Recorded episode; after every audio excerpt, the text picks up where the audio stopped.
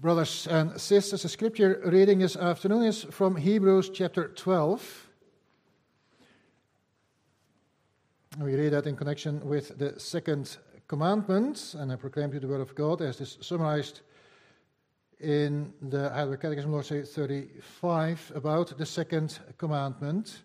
We'll first hear what the word of God teaches about that in Hebrews 12. So we read Hebrews 12. After in Hebrews 11, first, we, there we can read about the witnesses of faith, all those who show in a life what faith works out in a life. And then about that we read in chapter 12, therefore, since we are surrounded by so great a cloud of witnesses, let us also lay aside every weight and sin which clings so closely and let us run with endurance the race that is set before us, looking to Jesus, the founder and perfecter of our faith, who for the joy that was set before him endured the cross, despising the shame, and is seated at the right hand of the throne of God. Consider him who endured from sinners such hostility against himself, so that you may not grow weary or faint hearted. In your struggle against sin, you have not yet resisted to the point of shedding your blood. And have you forgotten the exhortation that addresses you as sons? My son, do not regard lightly the discipline of the Lord, nor be weary when reproved by him. For the Lord disciplines the one he loves and chastises every son whom he receives. It is for discipline that you have to endure that, that you have to endure, God is treating you as sons. For what son is there whom his father does not discipline? If you are left without discipline in which all have participated, then you are illegitimate children and not sons. Besides this, we have had earthly fathers who disciplined us and we respected them. Shall we not much more be subject to the Father of spirits and live? For they disciplined us for a short time as it seemed best to them, but he disciplines us for our good, that we may share his holiness. For the moment, all discipline seems painful rather than pleasant, but later it yields the peaceful fruit of righteousness to those who have been trained by it. Therefore, lift your drooping hands and strengthen your weak knees, and make straight paths for your feet so that what is lame may not be put out of joint, but rather be healed. Strive for peace with everyone and for the holiness, without which no one will see the Lord. See to it that no one fall, fails to obtain the grace of God, that no root of bitterness springs up and causes trouble, and by it many become defiled. That no one is sexually immoral or unholy like Esau who sold his birthright for a single meal. You know that afterward, when he desired to inherit the blessing, he was rejected, for he found no chance to repent, though he sought it with tears. For you have not come to what may be touched. Blazing fire and darkness and gloom and a tempest and the sound of a trumpet and a voice whose words made the hearers beg that no further messages be spoken to them for they could not endure the order that was given if even a beast touches the mountain, it shall be stoned.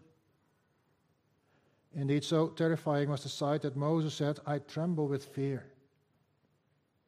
You have come to Mount Zion and to the city of the living God, the heavenly Jerusalem, and to innumerable angels in festal gathering, and to the assembly of the firstborn who are enrolled in heaven and to God, the judge of all, and to the spirits of the righteous made perfect, and to Jesus, the mediator of a new covenant, and to the sprinkled blood that speaks a better word than the blood of Abel.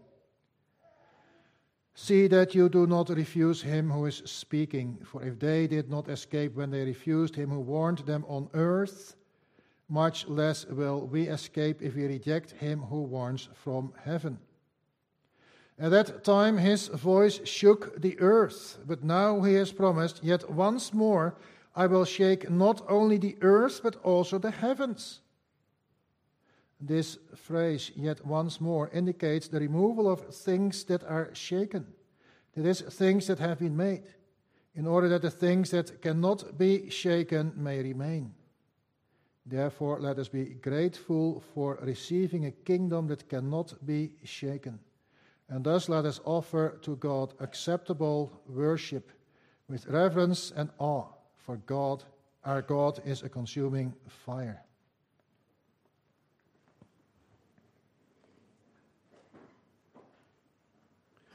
Brothers and sisters, let us now read how the church summarized the meaning of the second commandment in Lord's Day 35 of the Heidelberg Catechism.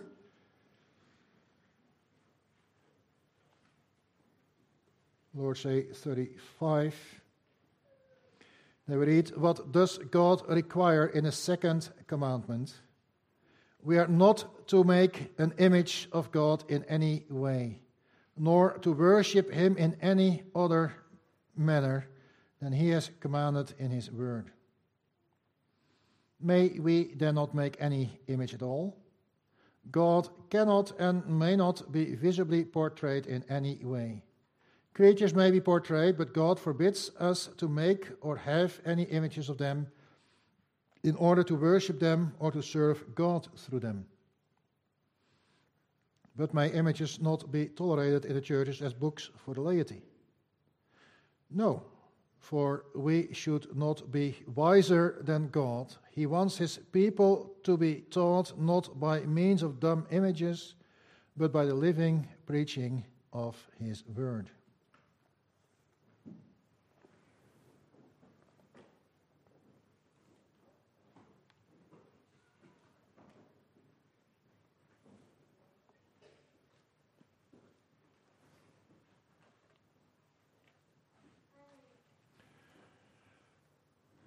Brothers and sisters, beloved congregation of our Lord Jesus Christ, what does it mean to be holy?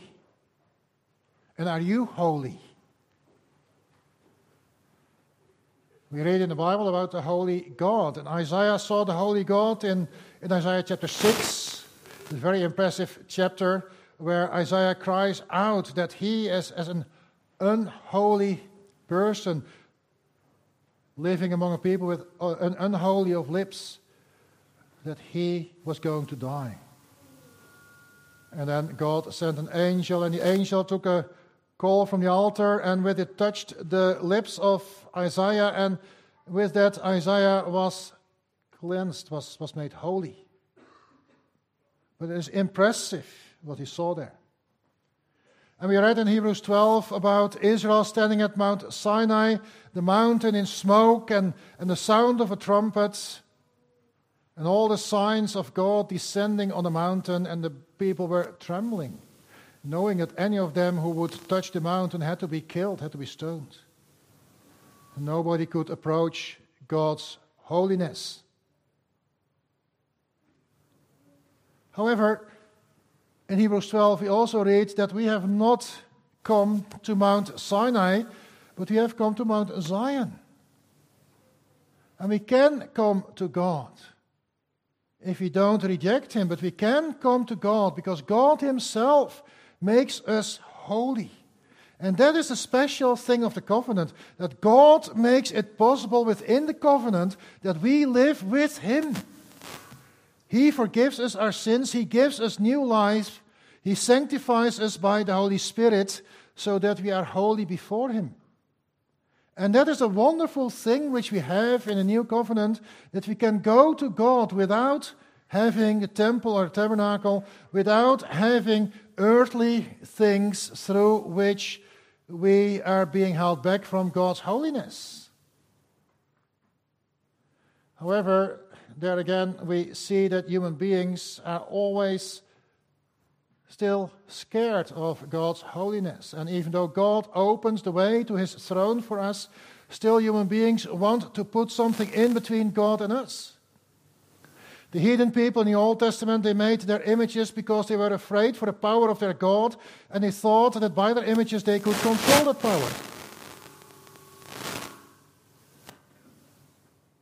But we see the same in the church history, the Roman Catholic Church they believed that Jesus Christ, our mediator, that Jesus Christ himself even was too holy for us to approach, so we should put saints in between us and Jesus Christ, his mother Mary, and, other saints. And there we see the Roman Catholic Church, in fact, doing the same as the heathen people surrounding Israel. But that is not what God teaches us. God calls us to be holy because He, our God, is holy. But how do we become holy? We become holy through Jesus Christ and through His Spirit. The Spirit sanctifies us, He makes us new. And that is how we can approach God. God Himself gives us the holiness. Because without holiness, no one can see the Lord. But God wants to live with us within the covenant. And therefore, God has called us to be holy, a royal priesthood, and a holy nation. And that's the word of God as it comes to us in the second commandment, which I proclaimed to you this afternoon, summarized under this theme.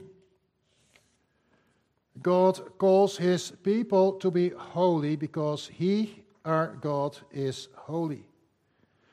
Our holiness is necessary because, in the first place, without holiness, no one will see the Lord. And second, God has called us to be to Him a royal priesthood and a holy nation. So, God calls His people to be holy because He, our God, is holy.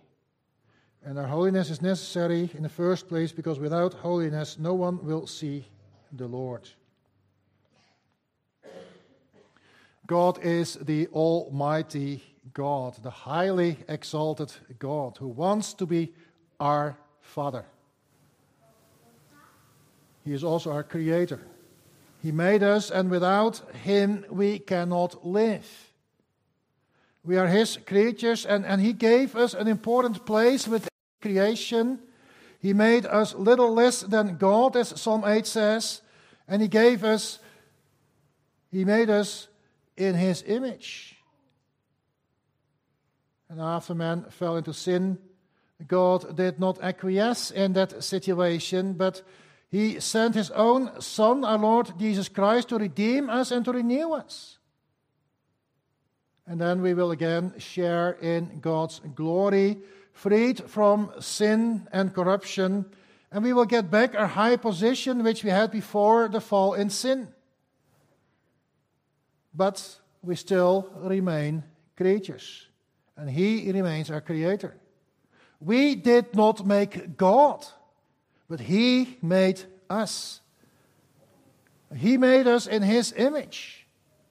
God is the only one who can make an image of Himself. And He made man, He made us in His image, like He wanted to make man. We may not make any images of God. Because when we make an image of God, we will make him in our own image. We make God as we like him to be. And that is making an image of God, making him in the way we want him to be. But it is the other way around. God made us in his image, how he wanted us to be. And that is how it must be. That is the, the relationship between God, the Creator, and, and, and us as creature, God, the Lord of the covenant, and us, his covenant people. The highly exalted God, the Almighty Creator of heaven and earth, He wants to communicate with us.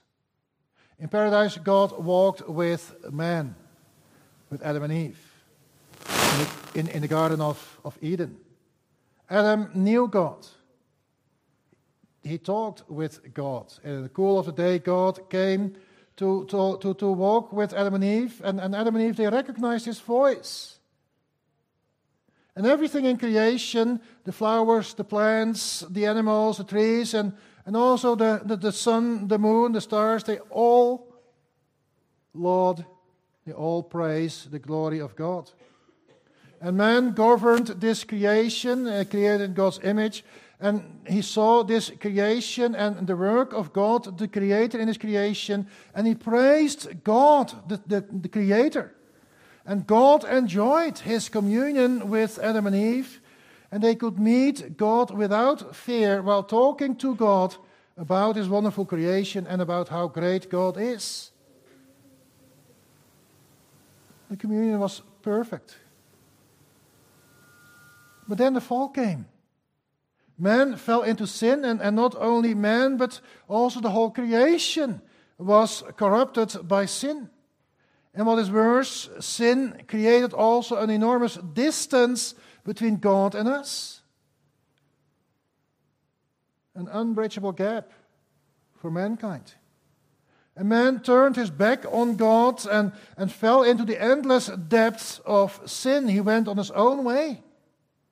He fell from the enormous height where God had placed him into the endless depths of sin and misery and eternal death.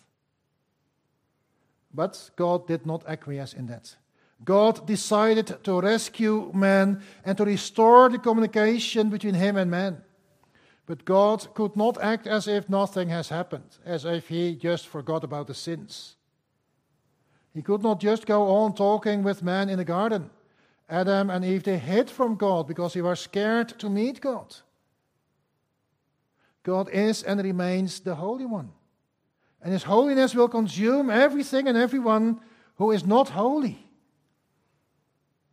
All before Him that is not holy will be consumed by the fire of His holiness. And we also now should not forget that. We also should still realize when we meet God here in this church service or everywhere else when we come before the Lord in our prayer, we have to realize that He is holy. And that God wants us to be holy too.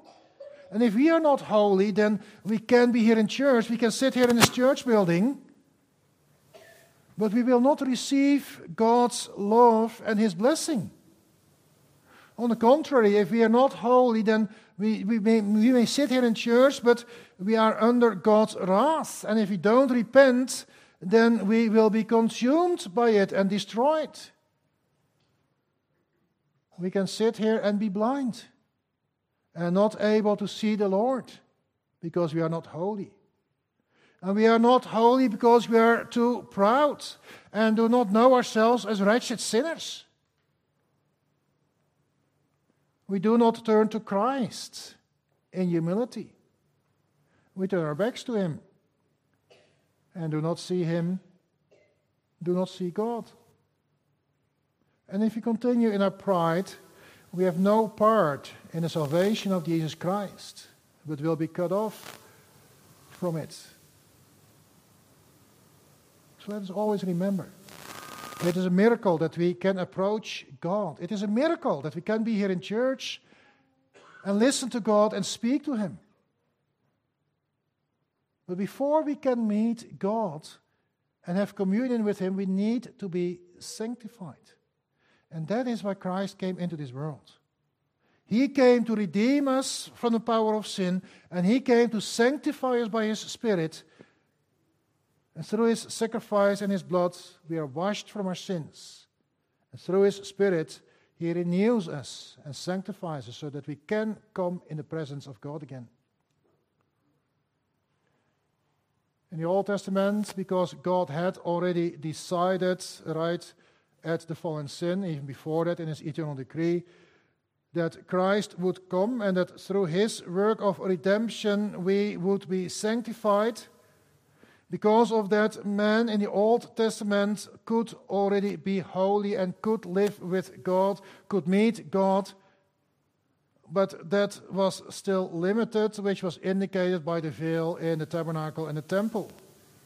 And there's a reason for all the regulations in the Old Testament with regard to the worship service. In the tabernacle, later the temple. But they did indicate that there was a way to God. And it was not the statue of God that was there. Because God did not want a statue to come in between him and his people. But still, the tabernacle and the temple did indicate to the people, to Israel, God is the holy God. And we can come to him by being holy through the blood that makes it possible that his people, that the high priest could go behind the veil to the Ark of the Covenant. About the temple, God saw to it that his people did their best to build a suitable house for him. But we never read that there was an image of God in the temple or in the tabernacle. Well, that was something that was ridiculous for the people. The heathen people, they, they laughed at it. A house without a God, a temple without a God. They made their images of their God. They wanted to see their God. Not behind the curtain, but they wanted to see him, to have him close by. So that it would be possible for them to speak to their God, to, to bow down before them, to be seen by their God. But they also thought that they could manipulate the power of their God by getting hold on it through that image. It's like a converter through which you can convert electricity of an enormous high voltage to a voltage that you can use for electrical appliances. In the same way, they try to convert the power of their God so that they could handle it and use it for their own purposes. Israel should know that God was not a God like all those heathen gods and that they were not like the heathen people. God did not come to his people in that way. God made his covenant with his people. And within the covenant, he gave his promises and he told the people how to worship him.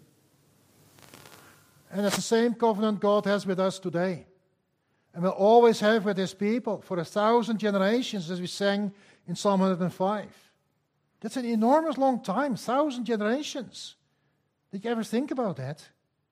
It's a time that is longer than the earth exists. It means forever, eternal. So the covenant with God, of, God with Abraham in the Old Testament is the, an eternal covenant, the same covenant he, he, God makes with us. And within that covenant, the Lord wants to have contact, communion with his people. He wants us to worship him, to come before him, living in communion with him, not in fear, but in love, love for him. So God's own people, they don't need an image. For God's people, the most beautiful thing is The most beautiful thing that, that you can imagine is that God Himself comes to us. God Himself lives amidst His people. And He does not need an image at all to communicate with us, uh, to bless us, or to be worshipped by us.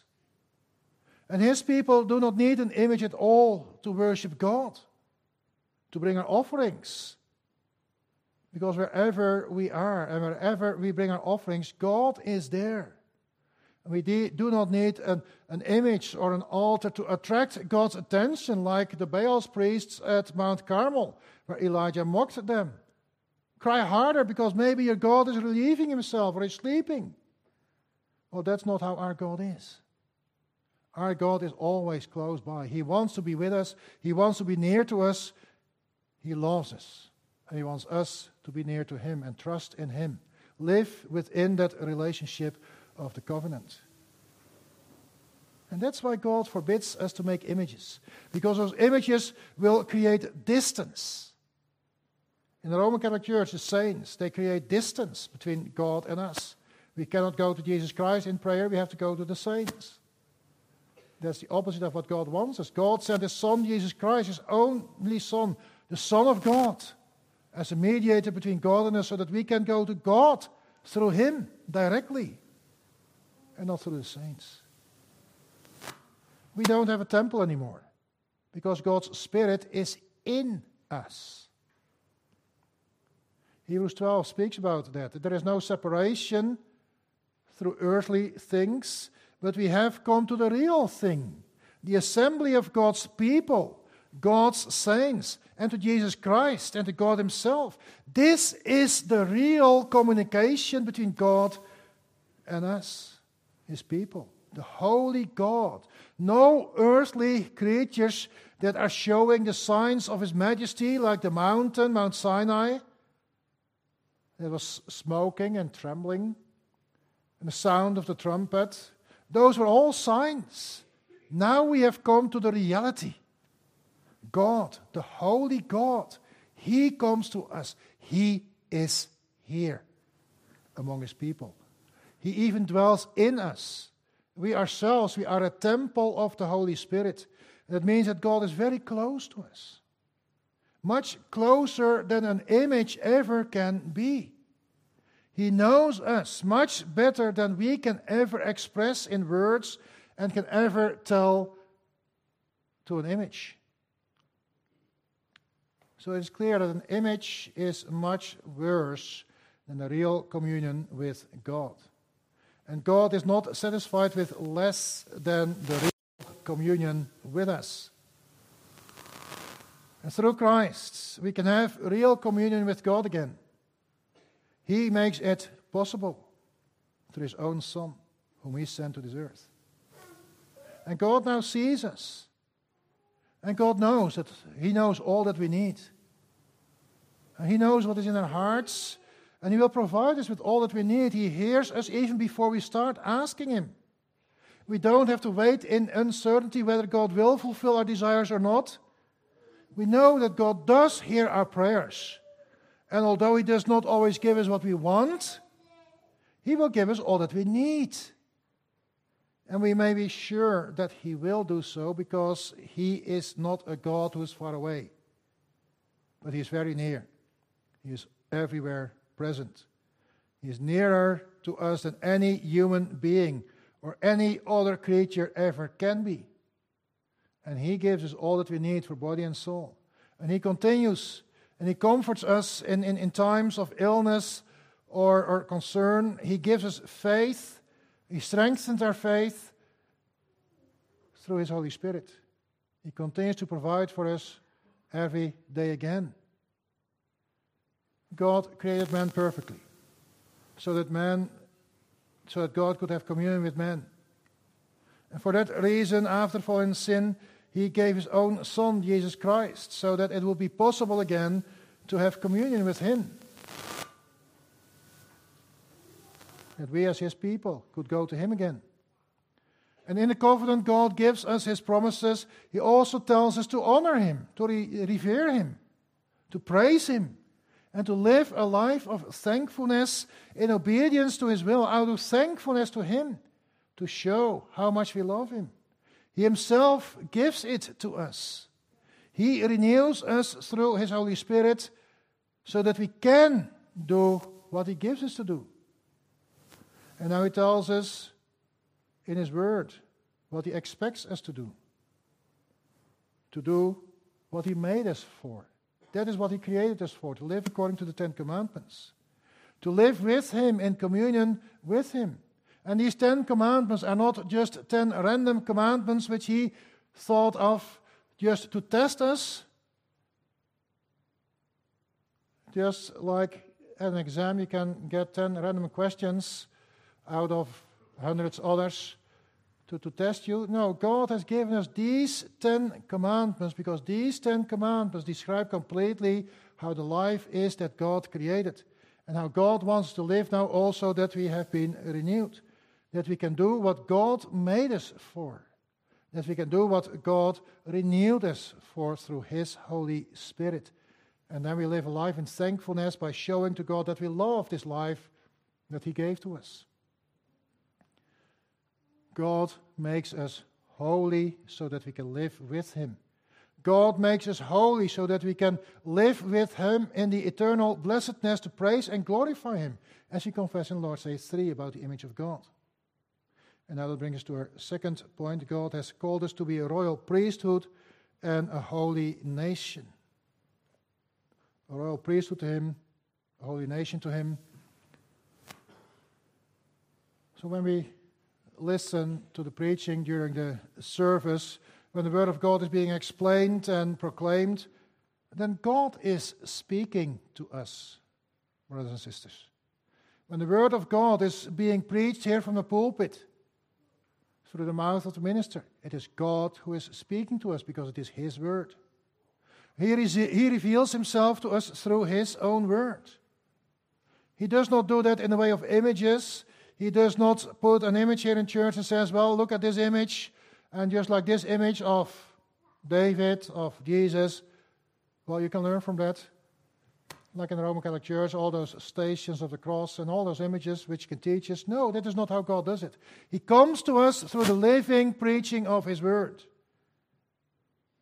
And if we don't listen to that Word, then we will turn away from Him and we don't have communication with Him.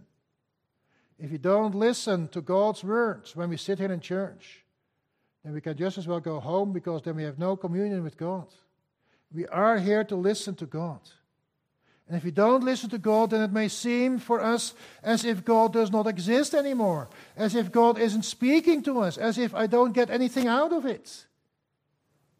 But I'm not listening. Or it may be as if He doesn't hear our prayers anymore. And if this world is abandoned by God and we don't understand why God can allow this to happen, and all those things come up if we don't listen to God anymore. There will, people who don't listen to God anymore will not experience God anymore.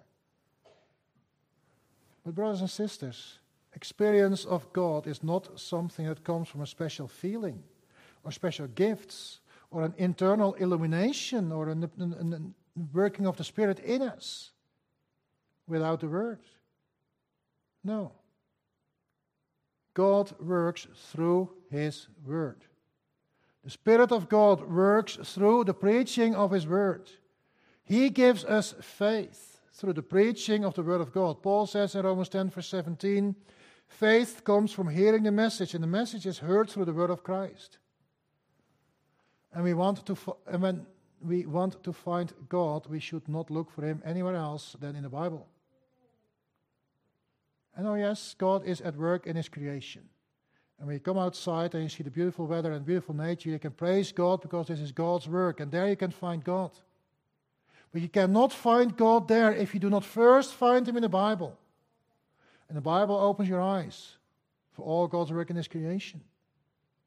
It is through the Bible, it is through the Holy Spirit that we know God as the Creator, the Creator of heaven and earth. And it is also through the Bible and the Holy Spirit that we know God as our God and our Father and our Savior, who still upholds heaven and earth and who in His providence also cares for us. It is through God's calling in His Word that we have become even His people. He is our God, we are His people. He comes to us with His promise that He will be our God forever we are called to be His people. Called for a purpose. Elected for a purpose. Whenever we speak about election, election is to a purpose. If we are elected, we are elected for a purpose. The purpose is to live the eternal life with God in eternal blessedness. God called us so that we on this earth would be a royal priesthood a royal priesthood that would serve God, a holy nation that would stand in His world as a testimony to the great deeds of the Lord. The Lord, the God who is not like the heathen gods, but who is the only God, who is totally different from all the heathen gods, which are no gods and cannot exist. The God who comes to us in the living preaching of His word who shows to us his love, and whose desire it is that we live in love for him and love with him. Not in fear, as many do who don't know God. Not in fear, as many do who don't listen to God's word, but think that they can approach God through the same others. They all live in fear. But it is God's will to come to us in love it is God's desire every day again to give us His grace. It is not God's will that we flee away from Him, from His holiness, but that we come to Him in trust, in love, and that we know Him as our God and our Father, and that we say to Him, Father. Those who don't want to listen to the Word of God and who try to find God somewhere else, they will not find Him. This is the only way to God. And they may be desperately seeking for the meaning of life. Why, God, does this happen? Why, God, does you allow, do you allow this to happen? Does, this, does this life make sense? then it is as if this world is full of emptiness. And there are so many people living in this world depressed, in anxiety, because they don't have that trust in God. They don't know God. Those who don't come to God, those who don't want to listen to the Word of God, those who try to find God somewhere else, they will not find Him. Meaningless. Meaningless, utterly meaningless. Everything is meaningless. These are the words of Ecclesiastes. And that is the life of those who do not know God. And also those who have known God, who have grown up in the church but have turned away from Him, who did not want to listen to the preaching and left the church, went on their own ways. Or even the hypocrites who are still among us and are not listening but using the church for their own purposes. Huge parts of modern Christianity are influenced by this postmodernism, where our own feelings and our own experiences rule supreme. These feelings decide how we will serve God and worship Him. These feelings even decide how God is. This is the God whom we want to worship, and not the God of the Bible, is what many of them say. But when the Word of God is not proclaimed anymore and is replaced by all kinds of social talk and other things that should make a worship service attractive, then the people lose their God. And without God, a worship service loses its purpose. That is senseless and meaningless. And even more, because they reject God, God will reject them in His wrath. Brothers and sisters, God comes to us with His word. He comes to us in His Son, Jesus Christ. But the sin against the second commandment is that we don't want to see the Lord. We don't want to see our God anymore, and we don't want to meet Him, except on our own conditions. We place an obstacle between Him and us so that we don't have to face Him and hear His words. And then we also don't understand the meaning of the work of Christ anymore. And then we will end, uh, we will end up saying that Christ, well, yeah, he was a good man, he was a good example, and we should follow his example, and we should do, should do good to our fellow human beings, to our neighbor. In fact, we do the same as Israel did. Israel made a golden calf. And we now often don't understand how Israel could do that. And we are so judgmental. We say, well, just before God led them out of Egypt, and now they did this. We don't understand it. But it is not very different from the way we often react many times, and many other people do nowadays. Israel did exactly what many other people in those days did. They made an image just to be able to see something of their God and to have Him in their midst so that they had something in which they could trust. They created their own God, or they created an image of, of God, and, and, and they put in that image the things they wanted of God so that they could trust. But they felt abandoned there in the desert without Moses, without God. Moses on the mountain for 40 days, and they didn't hear from him. What happens if someone attacks us?